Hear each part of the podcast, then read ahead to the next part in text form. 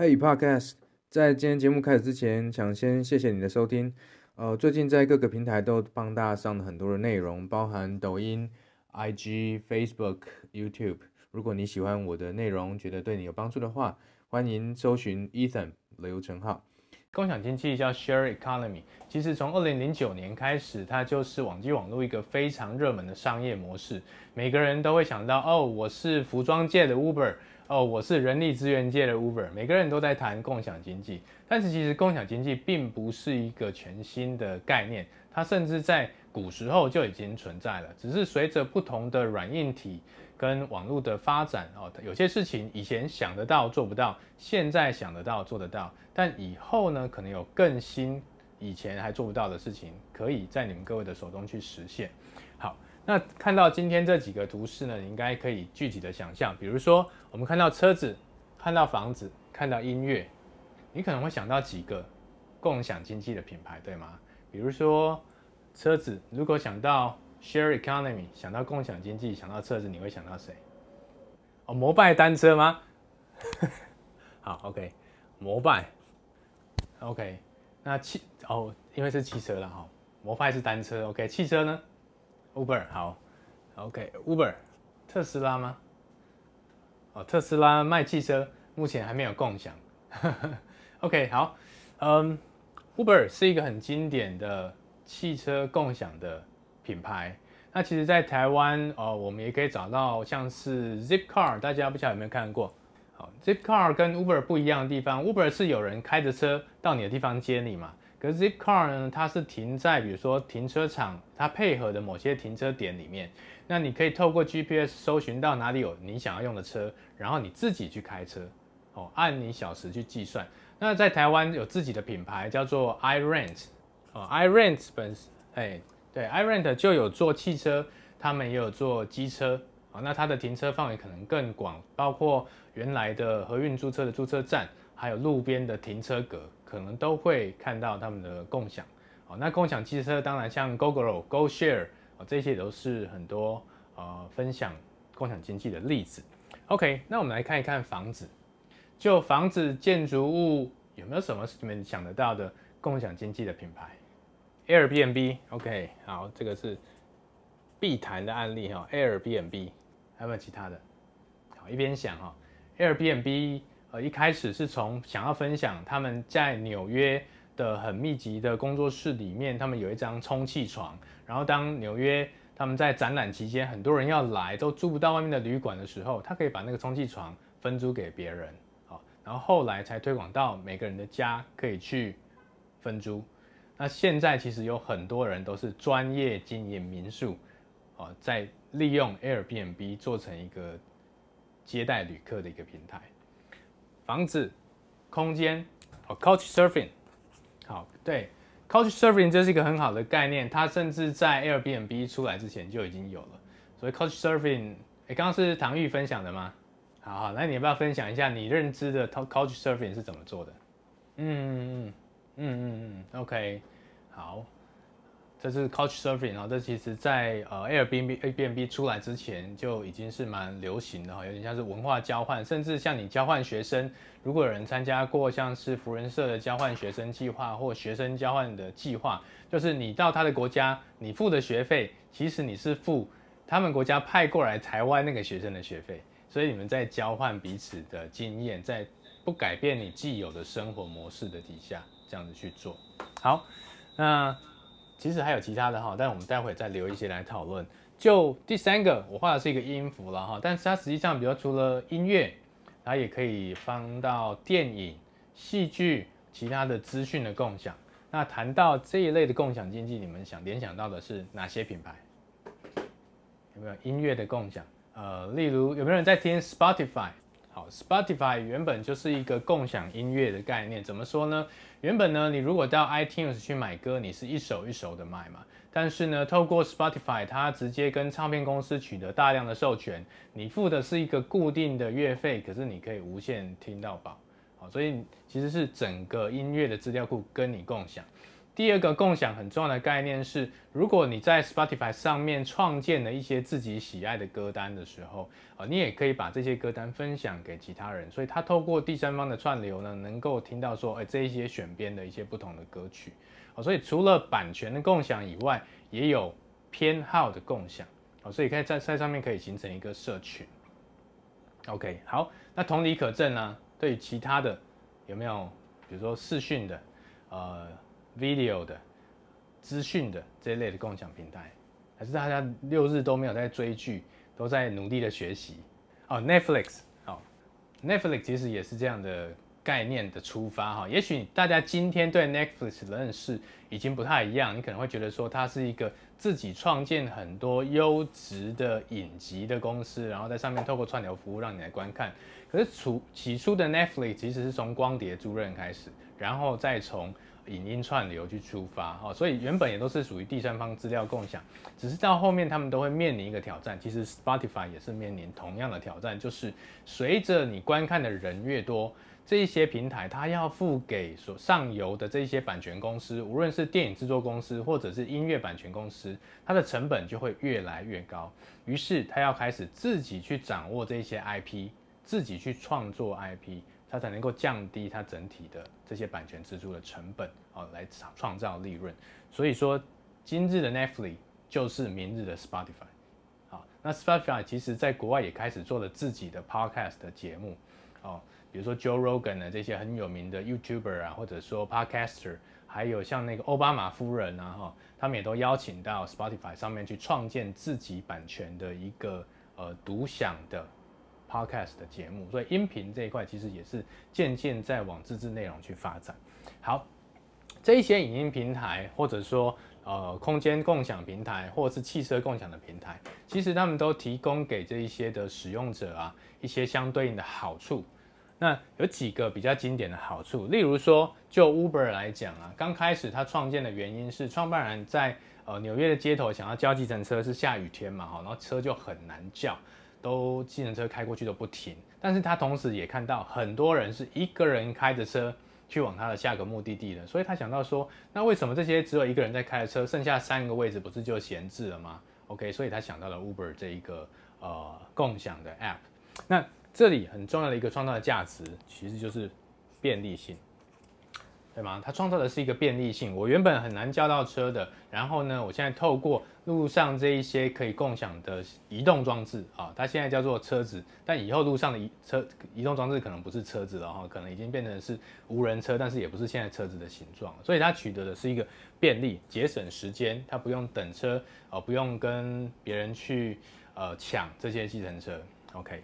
第二个，就 Airbnb 来说，Airbnb 其实提供的是一个非常独特的体验哈。原本呢，我们比如说要去住饭店啊，哦，商务酒店啊，这些都是非常标准化的一个服务的系统。但是现在我们可以住到别人的家里去，哦，这在呃以前是很难去想象的一个可能性跟经验啊。Couchsurfing 通常是学生时代或者是非常 open-minded 的这种文化交换的人，他们才会呃信任对方的。那 Airbnb 提供呢，则是相对来说，它是一个非常独特的体验。哦，它在饭店里面是找不到这样的一个体验的。那第二个来说呢，它相对来讲，这些房子的存在，其实对呃大自然来说，都是一些资源的耗损了哈。那你住到民宿里面，它就不会像饭店有这么多的备品嘛，不会有这么多，比如说更换毛巾或者大量的用水。所以说呢，它对于环保来说，它对于环境的保护来说，其实是具有一定的永续的效益。好，OK，好，那换成各位了，在音乐啦，在视讯啦，在 IP 内容的共享上面，你们认为对使用者来说，它最大的价值会是什么？哎，老庄要分享吗？省钱，OK，对，省钱。原本你听呃，如果说我们看电影好了，原本你到电影院去看影院看电影哈，一集在台湾可能要两百二、两百五哦，甚至有到三百块的电影。可是你在 Netflix 上面，你一个月只要两百八十块，你就可以看上面几乎所有的影集了。好，所以原本如果说你要把这些享受放到一个月来看，你可能一个月要花多少钱？五六千块，你现在只要花两百八十块，你就可以享有一个可负担的 affordable 的一个服务哦。那这样就是让你整个在内容的创作上面，它可以有更多人的接触到。除了同时降低消费者的负担之外，第二个对于创作者来说，我原本收费这么高，可能也许我一部影集只有十万人可以看，也许现在变成 Netflix，我也许变成一百万人可以看了哦，所以它是降低了这个消费者负担的门槛，同时也提高了 IP 散布的一个可能性。所以对于原本的消费者来说，好，他享有了这么多的好处，便利性、独特体验、环境的保护。还有可负担的一个经济价值，但对原本的这些资产的拥有者来说，对原本的资产拥有者来说，原本的这一些的，比如说我的车子啊，啊，平常呃，像现在我也在路上做 Uber，也常常遇到很多人其实是兼职的，他白天有一个自己的工作，然后呃，礼拜六、礼拜天才出来开 Uber，哦，增加他的额外的收入。那像房子的部分哦，那我以前呃在新店的山上的一个房子。现在也是闲置着，然后呢，就把它房间空间整理出来，就是说在山坡上的绿色小屋，就很多国外的旅客都会喜欢来住。好，那呃这些音乐的创作呢，过去如果说你要一首一首歌卖，光是你这个销售就会变成消费者会接触到你的一个门槛。好，那听众也没这么多，可是你今天把它变成串流，变成歌单，当它是无限听的时候，我们一整天黏在上面的时间变多了，那你就接触到这些音乐的可能性也变高了。对于服务的拥有者或者资产的拥有者来说，是活用了他闲置的这一些资产。好，那中间呢，对于消费者来讲，原本我要去买这些东西，我要谈的是什么？是 ownership，就是我好像应该要去买，它变成我的，我才能用。可是问题是，比如我买一辆车，呃，在场各位有有没有人有买车的？有吗？你可以按举手键。诶，都没有。好，好我们常常说买车是一种负债了哈。为什么买车是负债啊？因为你买了车以后啊，新车假设比如说一百万好了，一落地之后马上折价剩一半。啊，我庄有买车是啊，九商有买车，好好。哦，菲比有买车，你们都比较需要在外面奔波的哈，辛苦了，辛苦了。买车呢，就是新车落地之后呢，价格就只剩一半，对不对？就剩比如一百万，市价就剩五十万了。接下来呢，每一年你还要缴你的这个燃料税、牌照税，啊，然后呢，你还要出门开车的时候，你要呃油资，你要停车费，还有你自己开车，你还要耗费精神，这些都是相对应很多的支出。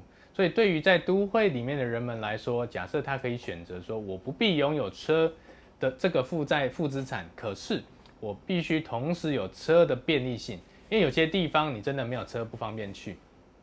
有些时候你要搬东西，你真的没有车不行哦。所以像这种时候呢，你就还是拥有车的提供给你的便利性，可是呢，你却没有这样一个资产的 ownership，你其实是不需要的。你换成的是什么呢？换成的是一个 access，就是这些拥有者提供给你去存取他所拥有资产的一个权利。就你有权来用我的资产，但是用完你就还我，依照你所使用的，无论是时间。或者是一定的费率，或我提供给你的呃订阅的一个制度来收费，好，所以我从拥有权变成了一个存取权，而平台就扮演一个这样的角色，中间的角色，能够让他们能够顺畅的转换，享有的消费者享有的这些好处，可是有没有什么挑战，或者有没有什么是在享有这些服务中间可能会需要再去克服或者你的点呢？举例来说，Uber 好了，我们在使用 Uber 的时候，有没有什么是我们要克服的挑战？好，别再一次，刚刚大家刚好都同时说了，来，老庄刚刚有讲对不对？哦，隐私和安全，OK，隐私、安全，还有没有其他要补充的？除了这两点以外，哦，政策，好，对，在有些地方 Uber 真的很不受欢迎，对不对？哦，包括在台湾也是嘛，我们的这些小黄司机其实一直去排挤他们嘛，哈。好，那隐私安全，你搭车的时候，这个司机其实你不认识，在以前你很难想象，哎，你在路边有一个不认识的人，然后开车来接你，啊，再去一个某个地方，你会觉得有点害怕。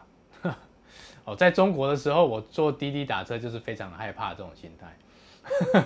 而且有时候呢会被载，你明明是要去，比如说有一次我去呃那个地方，好像是无锡吧哈，那要要去到我的我的酒店，但我这个叫完滴滴之后上车去，哎，他开完在前面路边又停车，我说哎那个我太久没去了，就是他们叫做呃叫老板吗还是叫什么师傅啊师傅师傅，那你为什么在这边停车？我们不是要去酒店吗？他说我要等下一个客人。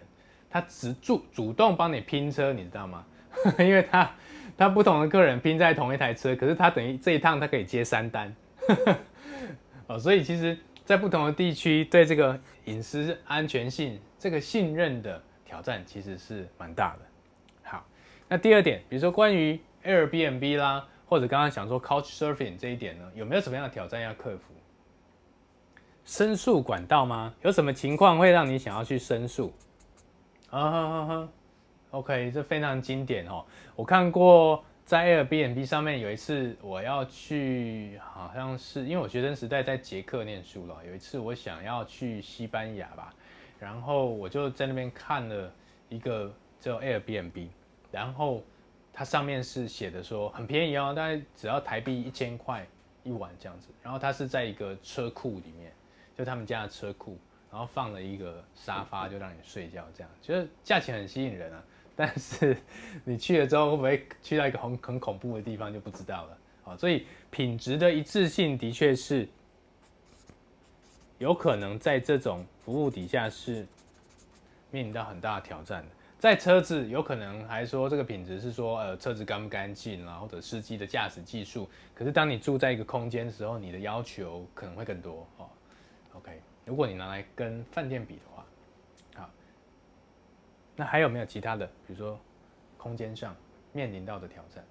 好，没有的话，来我们下一个，在这些像是 Netflix 或 Spotify 呢，在这样的行业里面做内容的共享、音乐的共享、影音的共享，有没有什么挑战是要去克服的？那竞争对于呃消费者或厂商来说有什么样的？不一样的挑挑战要克服的地方哦，那你是因为想要看 Netflix 上面的剧，那有一些时候在爱奇艺上面的剧 Netflix 看不到。嗯哼哼哼哼哼，OK，对，所以这里有一个好使用成本的问题啊，一个就是说不使用对使用者来讲，他想要的内容不会只在一个平台，所以他还是要付很多份的费用。第二个是就平台来说，因为它的内容越多人看，它要付出的版税可能就越多，它成本也会一直的增高。那这一些它就会开始想办法转嫁到使用者身上，无论是提高它的月租费，啊，或者说开始置入一些广告，啊，这些可能都是你原本在使用的期待跟后来使用体验会不一致的地方。暂时假设没有其他的哈，好，那我们来看一下。如果整个 share economy 共享经济里面的架构大致上是这样的一个理解的话，那我们还有没有什么机会可以去介入里面？我们这个思考的点应该在什么地方？可以利用这里的优势，或者克服这里的挑战跟弱点，那创造你自己在产业里面的下一个阶段呢？当然，你的角色不一定是扮演平台哈，不一定是扮演平台。很多的新创团队、新创公司都想说，哎，我要成为下一个 Uber。呃基本上九成九都不太可能，因为它需要是完全不同的规模想象。但是你其实还有其他的切入点。举例来说，你可不可以想想看，对于你自己来说，你可能也是某一种资产的拥有者啊。哦，你无论是拥有车吗？拥有房吗？或者说你有音乐吗？我会不会有什么闲置的？可以去评估一下你自己手上拥有的资产。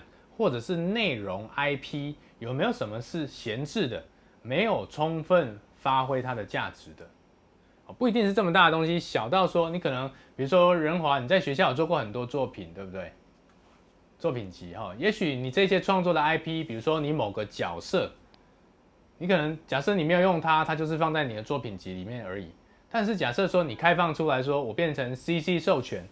哦，你有其他的有人想要发行文具，想要发行插画，好，想要做小型的动画内容，可以用你的创作去衍生性创作，OK。但你只要他冠名，或者说当他一开始不冠名，但是你在呃想要商业化的时候，再去支付你的授权费，那其实就会有人免费帮你宣传，有人有机会可以看到你的作品，而且有一些潜在的利益。通常是，呃，这些出版商就是这样嘛。通常是你已经有读者，你已经有观众了，会回头回来找你说，哎，你要不要出书？你要不要把这些作品变成商业化的使用？对，反正这对你来说，这个 IP 你不用闲着是闲着。好，这些就是闲置资产，你可以去思考的方式，或者说你曾经写过某个部落格，哎，比如伟俊。伟俊，伟俊，哎，你现在那个部落格上面累积多少文章了？哦，五十几篇了哈。OK，那大概浏览人数大概有多少？一千五左右。OK。嗯哼哼哼。OK，那就除了它放在你的网站上以外，有没有其他的活用？没有，对不对？OK，好，那它对你来说就是闲置的内容。OK，所以这一点是第一个，我们要先去评估。当我是一个拥有者的角色的时候，我有没有什么实体的资产，无论是动产或是不动产，或者是 IP 这些资产内容、智慧财产，它假设是闲置的，它没有被充分利用的，可以去思考我们怎么样去充分利用。第二点回来看，假设我先不考虑要扮演平台的角色，我过来看消费者所需要的这些诉求来说，例如便利性，好，这三点。便利性、环保或独特体验，或可负担性，有没有什么样的点是对消费者来说，现阶段它还是取得非常的不便利的？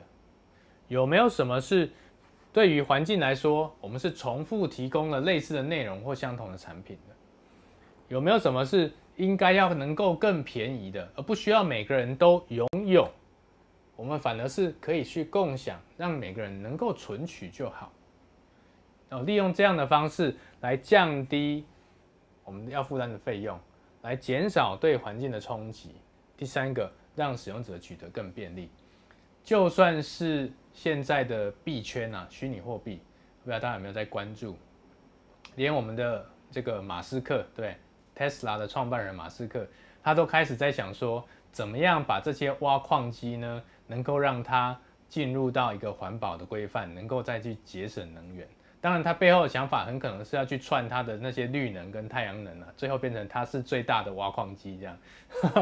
啊，但是 anyway，这是一个大家都会去考虑的题目。就当你在接触一个新的领域的时候，无论是一个商业的发展，或者是你一个一个品牌的意识的时候，你怎么样把这些既有的，其实消费者会买单的，很重要的，消费者会买单的好处。跟价值融入到你的品牌经营里面，这样你就可以跳脱出来，创新很多不同的论述啦，或者你的既有资产的使用方式啦，或者是你的商业模式。好，这是从消费者的角度来思考。第三个，我们可以从共享经济本身现阶段都还在面临的这些挑战切入点去思考，比如说刚刚讲到的隐私、安全，还有政策挑战。有没有什么点是在现有的品牌还没有做到，或者他们不太 care 啊？因为这些品牌太大了，对他来讲这些小事情来说，可能呃他觉得我偶尔被发个钱也没关系。有一些消费者不满意，他们可以选别家哦。但这一些就是利基型的市场存在的地方。对于中小型企业或中小型品牌来说，很多时候你光是一个利基市场能够满足需求，就能够让你吃很久。好，那这些都是可以切入的点。好，比如说政策来讲好了，在台湾，呃，光是比如说 Uber 在一开始的时候面临到很多不同阶段的挑战嘛。好，那现在有没有什么替代性的品牌、新的服务出来，是针对这个政策的差异，但是也切入共享的这个市场？大家有没有观察到？没有？哦，好，一开始 Uber 是大家都很害怕竞争对手，对不对？所以都在政策上去压迫他，比如说啊，你不能这样。哎，不能用白牌车啊！你必须要用营业车。对，接下来就是你这些营业驾驶还要有职业执照，有很多很多的法规一直进去，这是在法规面去增加它的挑战。但是在这个挑战的同时，也有很多新进来的竞争者，他因为是新进来的，所以他一开始就避开了这个政策的问题，而吃掉了 Uber 部分的市场。Line Taxi 哦，OK，台湾大车队吗？哎，这个是不是我们可以再讨论？好，台湾大，有最近一样是 Toyota，也有一个牌品牌，哎，跟 Line Taxi 有点像，没有想到啊。Yoxi 大家有没有做过？Y O X I 有，好，好，Yoxi 一个很特别的点就是它是利用 Toyota 本来的二手车嘛。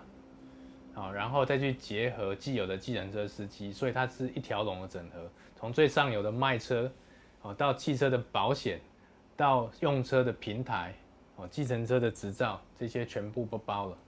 OK，好，那 Line Taxi 本来叫 Taxi Go，但是后来被 Line 购并了，对，它也是一个类似的服务，在早期，呃，Uber 跟这些计程车还在争抢大饼的时候，它就用一个这种轿车机器人角色出来。也是一个非常好的一个利基的切入点，介于 Uber 跟计程车轿车之间。OK，还有像我们刚刚讲到的上面 Zipcar、iRent，其实也是在同一种不触犯法规的情况底下，可是它可以达成这一种使用者可以分时小时段去用车的一个需求，哦，不同的便利性提供的方式。OK，好，那从这边来考虑。那我们也可以同样从这边来考虑啊，我有没有什么样的方式可以去切入这种品质不一的问题，来解决这一些像 Airbnb 啊、Couchsurfing 啊所存在的一些状况。比如说，还有一种空间叫做 Co-working Space，就是共享办公空间。那最有名的当然就是呃，大概两年前的 WeWork。哦，他们就是会租下很多的办公大楼，重新装修之后，分装成很多的不同的办公空间，会租给各种企业去做使用。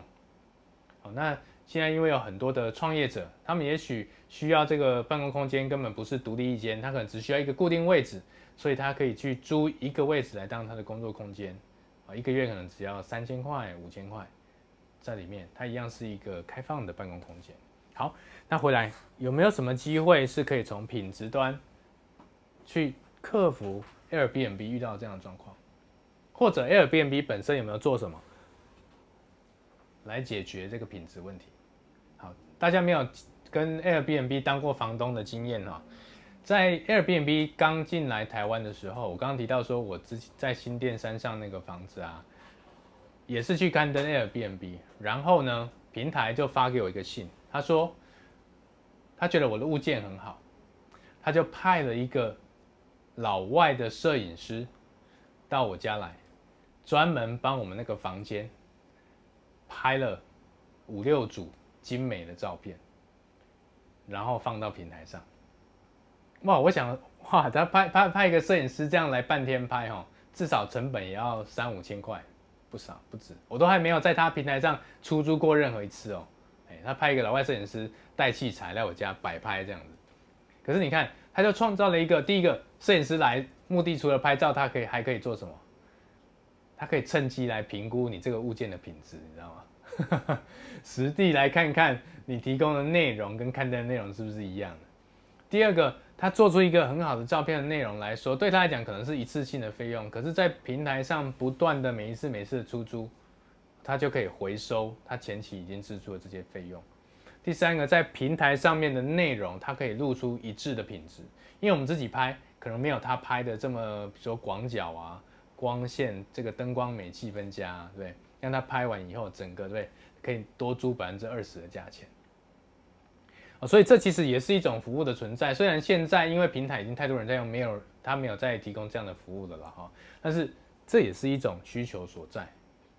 哦，你可以帮这些，比如说要做民宿的这些共享的办公空间，去提供这类的服务。怎么样让使用者在信任这个阶段，在品质一致性这个阶段，能够获得更有保障的一个服务？好，再来这个地方，在使用成本不断上升，在成本可能转嫁给消费者的阶段来说，有没有什么是？呃，个人品牌或者是你要经营永续的这个阶段，可以去考虑如何做切入的呢？好，大家都还在思考。Anyway，在这个平台里面，刚刚我们提到，其实平台有非常多非常多内容制作的需求，这种需求大到他们自己已经没有办法完全去掌控跟负荷了，所以它其实需要很多外部的 IP 这是第一点。如果你有很好的写作能力啊，无论是小说啦、剧本啦，或者说 IP 的动漫的角色这一类的一个创意，哦，都是很好的一个未来可以转化的题材。而小说转转换成电影的太多太多了，小说转换成影集的太多太多了。这是从构想，哦，他们需要很多很好的构想。第二个是制作拍摄嘛，啊，如果说你对于这种呃在拍摄过程里面，无论是摄影啦、影集的制作啦、妆发、造型、道具啦，啊，这一些你有相对应的专长，在这个市场越来需求越大的时候，他们需要很多的自制节目，哦，那这一方面的需求也是可以去切入的点。好，还有什么？比如说数据衍生的方面啊，其实他们本身也会掌握很多的数据，消费者喜欢看什么？可是刚刚就老庄所所讲的，因为 Netflix 它可能很熟欧美系的东西，可是它也许对大陆剧也许就没那么熟哦。或者你可以去了解说，为什么呃他的 Netflix 买 A 这个剧，但是爱奇艺没买，哦，可以去了解这一些中间的市场的缺口有什么点？那也许你可以找到一个哎。诶他们两个平台共同都会忽略的、没有被满足的那一点是什么？然后你可以来做 provider，你可以来做平台，或者你可以做提供者。这些都是值得你去思考的角度。OK，所以共享经济看起来好像是一个大名词，但是其实细节里面其实是有很多你可以去切入不同的观点。哦，借由这样的架构去分析，我希望大家可以对于这些的看法可以磨练的。更有你的观点，也可以更容易找到你可以切入的一个机会。OK，好，那这是第一页，那我们要往下切喽。OK，好，有没有其他问题？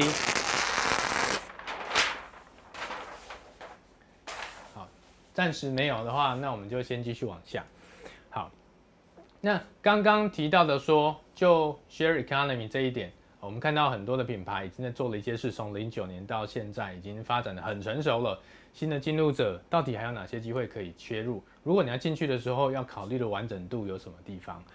好，从资产的角度来讲，从资产角度来讲，比如说汽车，好好来我们讲一下，这个是呃资产车，或者说像房子，OK，还有像是办公室，来。还有没有什么是可共享的资源？你目前想得到的，随时可以提出来，有没有？来多举几个，无论是现在有人做的，还是没人做，你觉得也可以共享的。会议室吗？OK 啊，会议室我们算在办公室里面一部分，好不好？因为 coworking space 通常他们也会提供会议室的使用，计算钟点的，嗯，哦，共享劳力帮忙打扫，OK，呃，人力。整理师哦，你是说整理家里的吗？啊，好好 OK，呃，对，这个都是属于人力的部分，比如说刚刚讲的杰克帮哦，像这种它就是属于去打扫家里的，那也有帮你负责断舍离的呵呵，就是你自己丢东西丢不下手，他可以来告诉你说，你这些东西呢已经三个月没有用了哦，三个月后就自动提醒你说，哎，要东西要丢了，然后他还来把你的东西收走，卖给别人。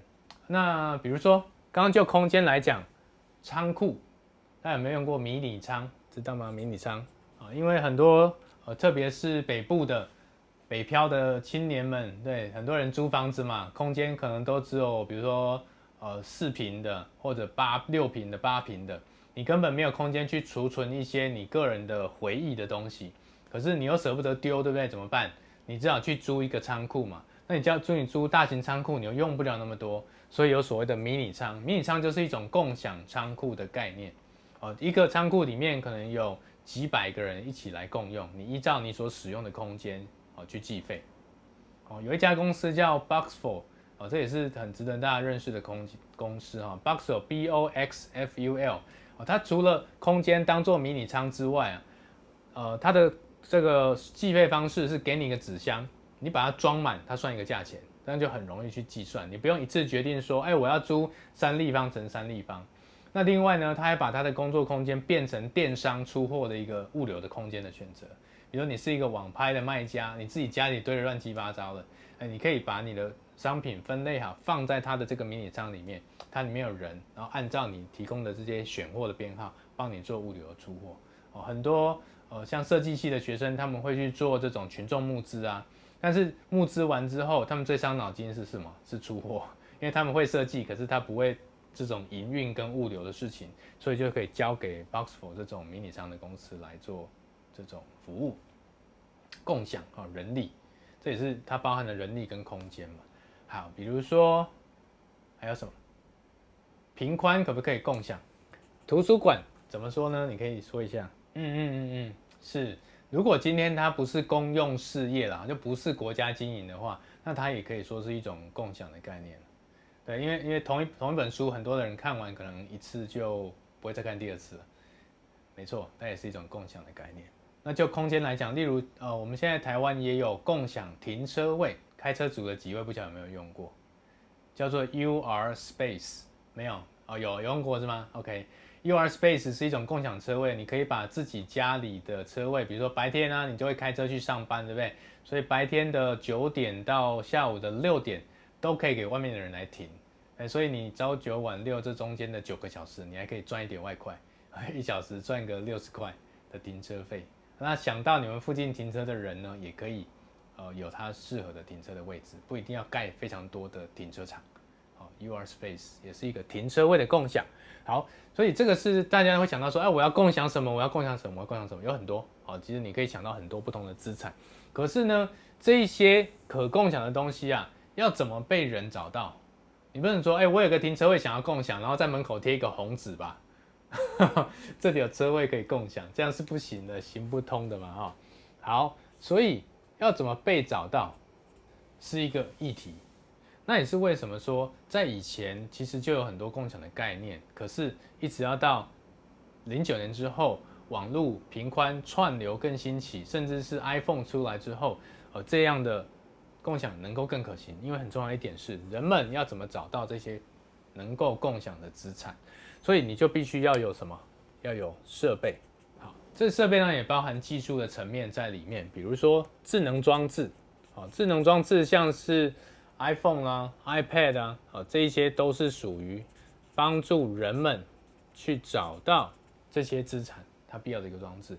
那里面有什么功能是必要的？比如说 GPS，哦，GPS 是全全球定位系统，你要透过 GPS，你才能够知道说，哎，我附近如果我要骑一个 Gogoro、GoShare，呃，我附近哪里有脚踏车嘛？或最基本的 U-Bike。哦，我附近哪里有 U Bike 共享单车嘛？啊，刚刚唐玉讲的那个摩拜单车是一个 比较 反向的例子，因为它缺乏很好的管理嘛，后来就倒了，呗？好，那还有没有什么？在户外你用 GPS，在室内你要共享的话，你可能会需要 Bluetooth，哦，你可能会需要蓝牙相关的技术，哦，或者说影音你需要串流的一个环境。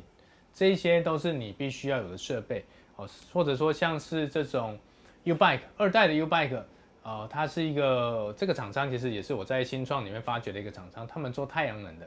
如果你到台北的机会，你看到二代的 U-Bike，它是不需要底下的座可以通电，它是吃太阳能的啊，所以你可以透过太阳能装置呢，呃，骑到不同的站点，然后就放回去，哦，可以大幅的增加共享单车设置的固定的站点。所以这一些技术跟设备的更新，也是会影响你能否继续增长你的共享经济一个很重要的点。OK，好，第三个，我有了这些装置以后，对吗？而这些装置里面要放东西啊，哦，无论是城市啊，或者说你在不同的公司之间要去做串联啊，OK，好，所以第三个就是这些装置之间必须怎么去做串联，这些是在开发层次的。叫 developer 的 layer，开发者的一个层次。那开发者层次要用什么？比如说，嗯，刚刚讲到很多的这些定位，你是几乎都一定要去串 Google Apps，那个 Google Maps 啊，你不会想要自己去做一个地图软体去做这些图资吧？应该很少人会这样做了哈，大部分就是我付一点钱嘛，去跟 Google Maps 取得图资嘛。那这就是中间他要给你一个东西，叫做 API。一个 API 呢是串接对方城市的 interface 一个界面。好，那或者是说 Google 也有开发很多的 AI，视觉辨识哦这一些的 API，你都不需要自己再去做开发了。你只要想这些视觉辨识的东西，你要去哪里应用就可以了。哦，所以很可能你开发出来装置，你里面的软体，你只要去串这些 API，或者是说，哎，你还有一点开发能力，你有一些需要客制化的部分，哦，你可能会去装这种所谓的 SDK，就是程式开发的包套的。哦，在网络上你可以找到套装的一些软体。哦，例如说像是 Uber，哦，他们也有一些 SDK，就你想要开发跟 Uber 相关的服务。哦，串他们的广告，啊，你都可以这样子去置入。比如说，你做一个游戏，玩一玩就会跳出 Uber，啊，或者说像 Google Apps 跟那个 Google Maps 跟 Uber 也有串嘛。你现在在搜寻规划路线的时候啊，例如你想要从台北车站到这个历史博物馆，好了，好，你可能想要这样。那原本你以前会想要搭捷运嘛，好，现在它会跳出一个选项叫 Uber，一个招车的人偶在旁边，它告诉你说，哎，Uber 要多少钱？它也会串什么？它也会串像 Booking.com、像 Agoda 这种订房的网站，让你直接从 Google Maps 上面可以串到这些订房网站。中间它就有所谓的 Affiliate Fee 嘛，就是联盟行销的费用。对，如果你透过 Google Maps 串到 Booking.com 去订房，它中间就会有获利的机制。好，所以这一些是你如何让消费者无论从哪一个入口进去都能够串联，进而找到我想要的那些。资产的方式，好，好，这是开发整层，有了这么多的串联，我进入有越来越多的资讯，对不对？所以你就需要，你就需要知道我要怎么去选择呢？好，有这么多选择，我我们刚刚说在 Google Maps 上面搜寻一个住宿点，你就会出现好多好多不同的饭店，对不对？好，那你要怎么去选择？这时候信任层对于使用者来说。他要如何选择？说我能不能够信任这样的资料的来源，提供的是我想要的呢？刚刚讲到说像 Airbnb 嘛，你怎么知道这家 Airbnb 是不是你想要的？你会怎么选择？大家选选住宿都要看什么？评价、朋友介绍、几颗星？OK，好，所以一个是星等，好，评价，好，可能朋友介绍，比如说我们把它叫做口碑。例如像这一些的资讯，都是在建立信任层次，很重要的一个参考资讯。我可以请问一下 Sunny 吗？